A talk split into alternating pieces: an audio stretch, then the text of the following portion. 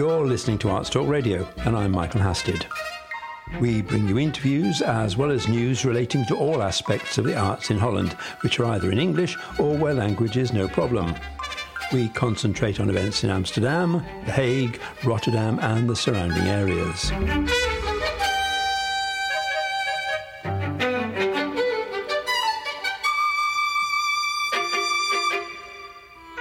Arts Talk Radio Online. Interviews and features on the arts in English. It's good to be back after a fairly long break over Christmas and the New Year. For the first programme of 2024, we talked to theatre maker Nicole Beutler, whose new production Atmen has just opened prior to a nationwide tour. And we welcome back Wendy Fossen, who's going to talk about an exhibition at the Panorama Mesdag in The Hague. And we finish off with some music from the Amsterdam Cello Octet. Arts Talk Radio Online. Features on the arts in English. One of the most exciting and original theatre companies in the Netherlands at the moment is the Amsterdam based Nicole Beutler Projects. And we're very pleased to have Nicole Beutler herself on the line. Thanks very much for joining us. Hello. Uh, now, your current project is about climate change, and at the moment you're in the middle of a trilogy which is called Rituals of Transformation, and the new piece is called Atmen, or Breathe in English. Now, to start with, can you tell us a little bit about the trilogy as a whole? Yes, sure.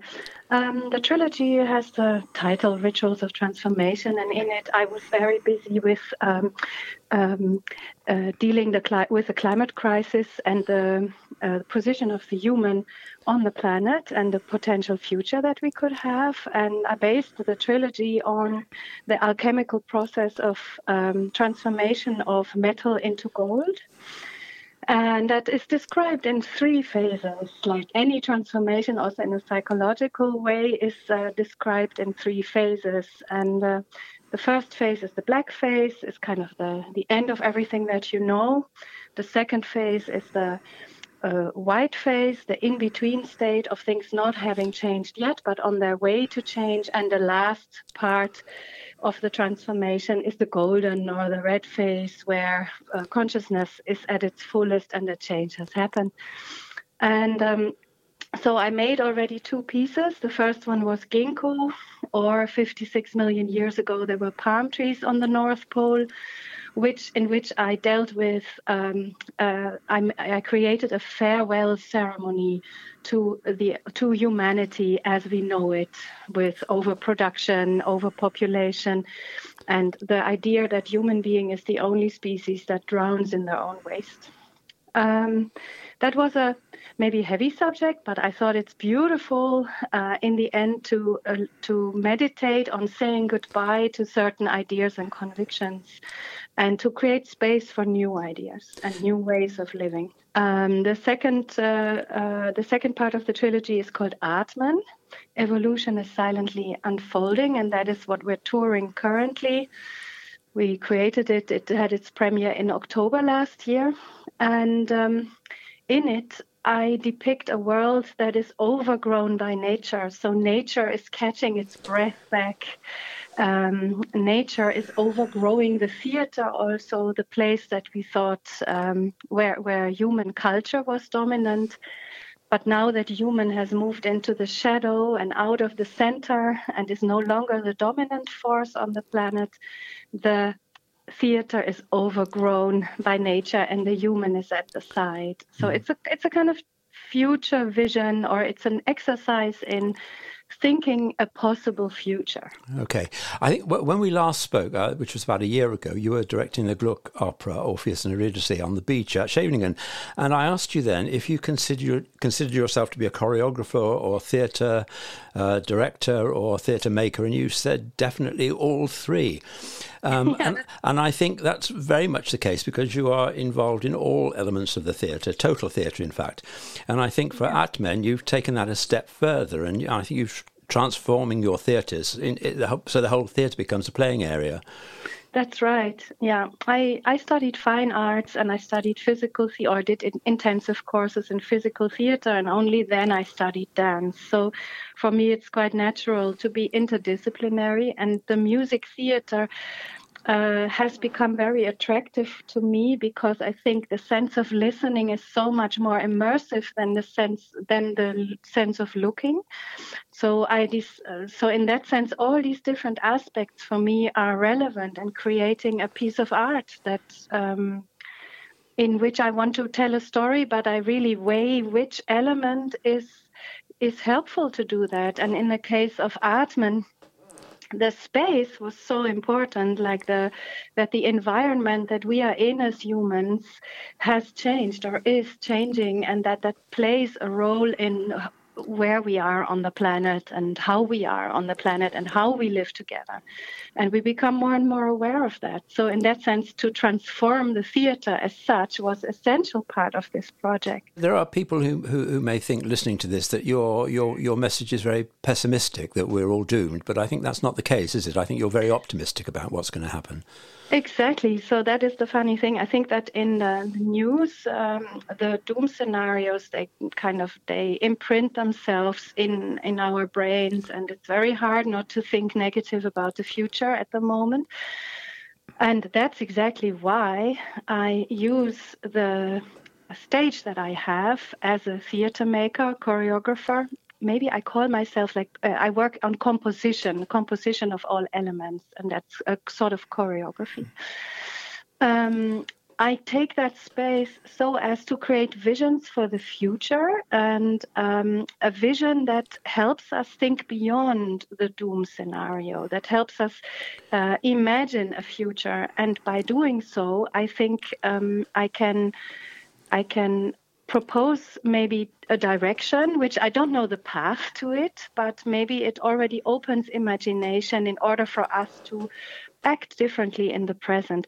And uh, so, in that sense, for me, these exercises of the future are a hopeful and optimistic thing. It's a, it feels like we are in a mess, like humanity doesn't know or was not aware well, we were since the Club of Rome in the 70s, but we didn't act according to it that the, that the Earth has limited resources. But by stopping there, we just become apathic and scared. And so I want to depict. Uh, um, I want to cherish and use the theater for the space for imagination, for a future, and for a future where we find each other, where we uh, uh, are in a better balance with the environment, where with technology, with the five kingdoms animal, plant, fungus, technology, and humans that we coexist in a different way. And for that, I'm inventing strategies, images, just meant to in- inspire people. Well, I, am sure you will because your theatre is totally immersive and you, you really can't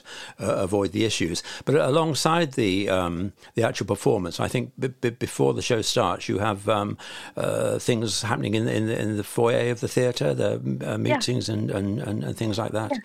That's right. So, um, uh, parallel to the performance, we create an impact program because the subject matter of the works I translate it into images, which means that it leaves a lot of space for reflection, for interpretation of the of the of the audience, and in order to dive deeper into various aspects of the content, we create a program together with other partners in each city where there are com- conversations um, with specialists, there are installations with um, artists that work with alternative means.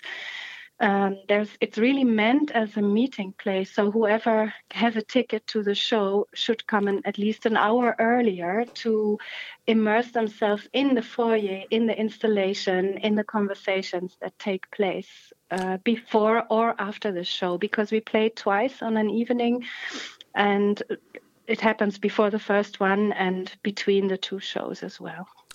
Okay, so um, Atmen is on tour um, until the beginning of March, I think. Actually, actually until June. Ah, we it's in June, yeah. We have a show every month. Uh, it's a very widespread uh, tour this year, but so we, so we go through various cities in yeah, the yeah. Netherlands yeah. So you're it's it, it'll be somewhere in the Netherlands uh, for the next six months or so. Exactly. Okay. Well, Nicole Beutler, thanks very much indeed. Thank you very much.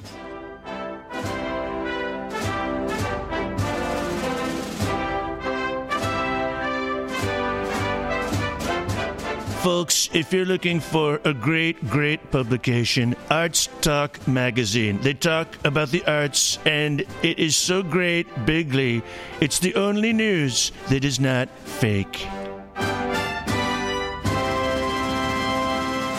I'm at the Panorama Mesdag Museum and I'm with Dr. Wendy Fossen, the art historian, and we're at an exhibition of paintings of the Hague School of, of Children. Yes. Uh, it's called the Hague School. Now, this isn't a school that they all went to and sat at No. desks, is it? no, it's a, it's an art group, uh, and um, they were famous for their works uh, around The Hague, and uh, especially the uh, scenes along the, the coastline, for instance, uh, but also um, in the countryside around The Hague.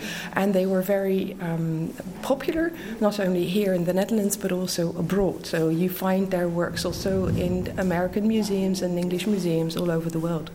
and this idea of, of, of children, this wasn't a specific thing, it's just you collected pictures, or Yeah. pictures have been collected of children, wasn't Yeah. it? It wasn't a, a thing that they actually did. No, it was definitely not um, a focus of their work. They were um, um, focusing, like, uh, for instance, the founder of this museum here, they were at the Panorama Mesdag, and the founder of the museum, Hendrik Willem Mesdag, he specialized in um, scenes of um, boats along the coast. And, yeah, that's uh, what you always think of the Hague yeah, School, the Hague is, is- School, is beach boats. beach boats and, and Scheveningen, the harbour.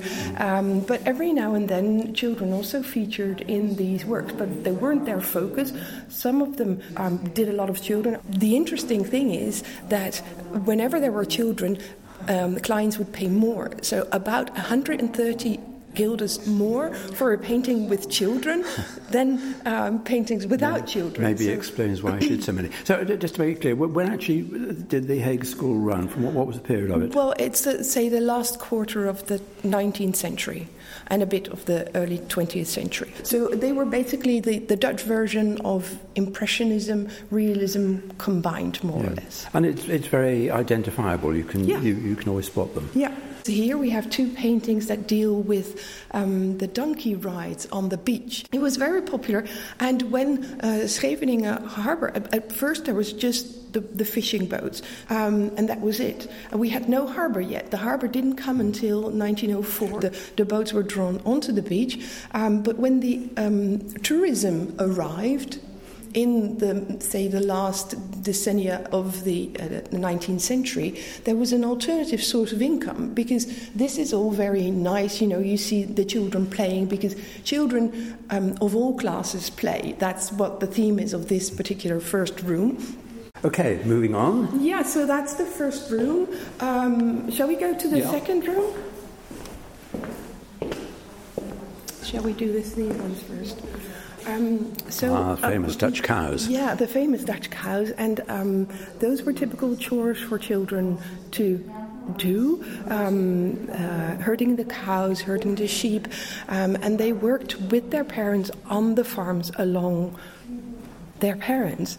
Um, so we're here looking at these paintings where we see the working life of these children. And of course, I think if I had to choose, I'd rather be a farm boy than a fisher boy because, you know, um, less uh, possibility of dying on the job, I suppose. Um, but we have here a beautiful painting by Anton Mauve, and he was very, very famous also abroad for his sheep. Um, I don't know whether you know about the sheep coming and the sheep going. The, the sheep coming um, um, were more expensive than the sheep going because the sheep coming, you would see the sheep in their faces rather than the bums. So he was very famous for, and still. They, they, they seem very conscious of the uh, economic aspects yeah, of their yeah, work. yeah, very much, very much. And that's also one of the reasons why they sometimes included these children, because the more poverty stricken these images are, the more you played on the emotions of the viewer, and therefore you could sell for more money. Sounds and a little were- bit cynical to me. it is very much, and that brings us to this painting here, because the painter of this painting um, is Moes, and Oh, this is a very large one, A very and it's an large one. interior, and it's uh, Yeah. two children, I suppose 10, 12 years yeah, old. yeah, and they're they're just having a break from um, creating baskets, um, and um, weaving baskets, and um, they're just lying about and uh, having a break, and they look very poor. They have No clothes uh, which are um, uh, torn and mended, and no shoes, black feet. Um, but this is a, um, a very romanticized idea of these boys, and that's again that's sold because we also see very prominent and something that lights up the painting exactly uh, as it should is the remains of an orange. You see orange peels over there.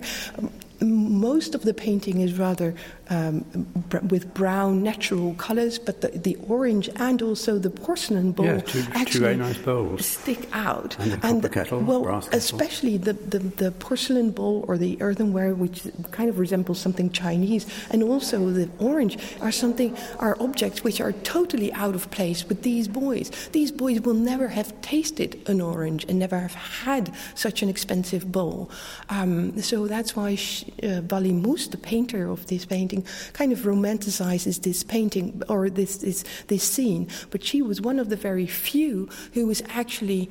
Um, uh, struck by the poverty of these children. Um, This, this is the, the image that was used as, as publicity for the exhibition. And this is of a girl, uh, I suppose 10, 12 years old, looks like a sort of hunchback, Yeah. and, and she's a match seller. She's and a match, match seller. uh, match seller was, was very much a, a, tra- a trade for, A for a children. trade for like flower sellers and things Yeah, like that. yeah. So this poor girl is standing somewhere in the street. There's a shop behind her. We actually know, or kind of know, where this is because when you're familiar with The Hague, you probably It's the recognize arcade. it's the arcade. Yeah, Yeah, it's the it's arcade. it's the bazaar. Well, arcade s- sounds more Yeah. like a gaming hall. to Yes, me. passage but it's the passage, uh, and she's standing so um, just outside, and you see in the background this shop or rather a restaurant uh, you see it's lit it's warm and you see somebody sitting with a top hat over Yeah. there so that's a world that she will never be able to reach Uh, she's looking very unhappy. yeah.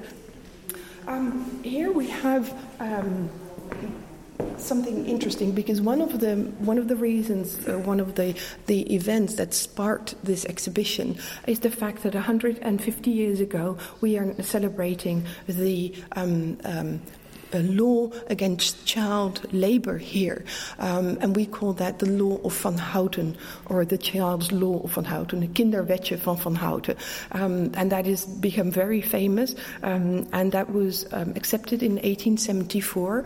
And um, Van Houten here we see on a large portrait painted by his daughter Barbara van Houten. So she painted this portrait of her father. There's another in the first room. There's a large um, girl with a doll. Uh, probably another niece, uh, and there's another drawing in the next room. So there's plenty of, of paintings that she painted, but within the family, more or less. Right. The law that Van Houten presented and that was accepted in, by the House of Parliament was that uh, children uh, of under 12 were no longer. Um, um, uh, did no longer have to work in factories, um, nor night work was no longer allowed, but it wasn't really enforced. So you still see on these photographs that these children are working. When you were working with your family and in the house and in the countryside, nobody checked that. So that's why you see them uh, here um, uh, uh, peeling shrimp at home. So that was something that was done at home. Moving on. Yeah. Um, so we have these the Hague school painters very interested in um, scenic and picturesque and cute children on uh, the scenes um, since they sold well, but of course they also painted their own children. We have uh, a group of, of three paintings here um, where we see. The children of uh, Jacob Maris and of Anton Mauve. Um, and uh, the children are very, very uh, cute to see, and they were sometimes presents, presents for their wives. But there's special attention to the one and only son of Hendrik Willem Mesdag and Sientje van Houten Mesdag, and that's on this one here. Because we know Hendrik Willem Mesdag for his bomschuiten, you know, the beach scenes, the, the boats on the sea. But that's very Dutch. That's almost Vermeer, isn't it? It, it does look very much like um, the, the realistic kind of painting that you would do when you're um, just a starting painter. You wanted to paint something very realistic. Um, you have to know that Hendrik Willem Mesdag was um, uh, trained as a banker. He worked as a banker for quite some time, um, but he had had drawing lessons when he was younger because his, his father was very much interested in art, and he and his brother Taco, who also became a very uh, uh, uh, famous painter, um, got drawing lessons. So he knew how to draw, and that was basically his passion. But he had to work uh, in the family business, and that was fine until Sientje Mesdag van Houten had a large inheritance. So, with that, she said to her husband, Listen, you want to paint? Just take this opportunity and let's go and go to Brussels to train with a number of painters How over old was he then? Um, he was around 30, I think. The, the woman that you see there, and she's probably uh, trying something out in her uh, in the mirror opposite to her, which we can't see, but there's beautiful light coming in from the window behind her, um, and that kind of um, um, Shaft Sh- of light. Yeah, there's a diagonal line of light which points to the little boy, uh, which is uh, sitting on the ground uh, playing uh, with um, um, a little elephant, which is attached to a red. Um, a ribbon, and there's another. Um, there's n- a number of toys scattered around him. But the sad thing about this scene is that um, this is one of the few paintings that we have, uh, uh, along with um, a, a very small painting here in a, a sh- uh, display case, which shows a group portrait uh, of a boy standing on the left hand side um, with a, a number of other children, including Barbara van Houten as a child, the, the painter that I just discussed. And we have also a number of um, pictures, photographs of uh, Klaasje, as well as a small drawing that he made in his father's sketchbook. Um, and we um, see also in the display case a beautiful letter written by Klaasje to his grand- grandfather. Um, uh, Klaas Mesdag, the father of Hendrik Willem Mesdag, whom he was named after, um, and it's in, in beautiful writing, beautiful paper, uh, and it's, it's it's something that they must have cherished after his death. And they had only him as a child, and after that moment, when Klaasje died, Sientje Mesdag van Houten, um, who was also painting but had to take care of her son, started full-time painting. So from that moment on, she was a full-time painter. She exhibited nationally and internationally and stood her ground very firmly amongst all these male painters of the Hague School. Wendy uh, Fossen, thanks very much indeed. We're at the um, what it calls Hague The School, Hague School children, which is at the Panorama Mesdag until do you know the closing date? um, somewhere in May. Oh, So somewhere yeah, in May, so it's plenty yes. of time. But it's highly recommended. Okay, thanks very much, Wendy. Yes, you're welcome. Arts Talk Radio online. To finish, we have a track from the Amsterdam Cello Octet's album, Sergeant Pepper's Lonely Cello Band. And this is It's Getting Better. I'm Michael Hasted, so until the next time, it's goodbye. Bye.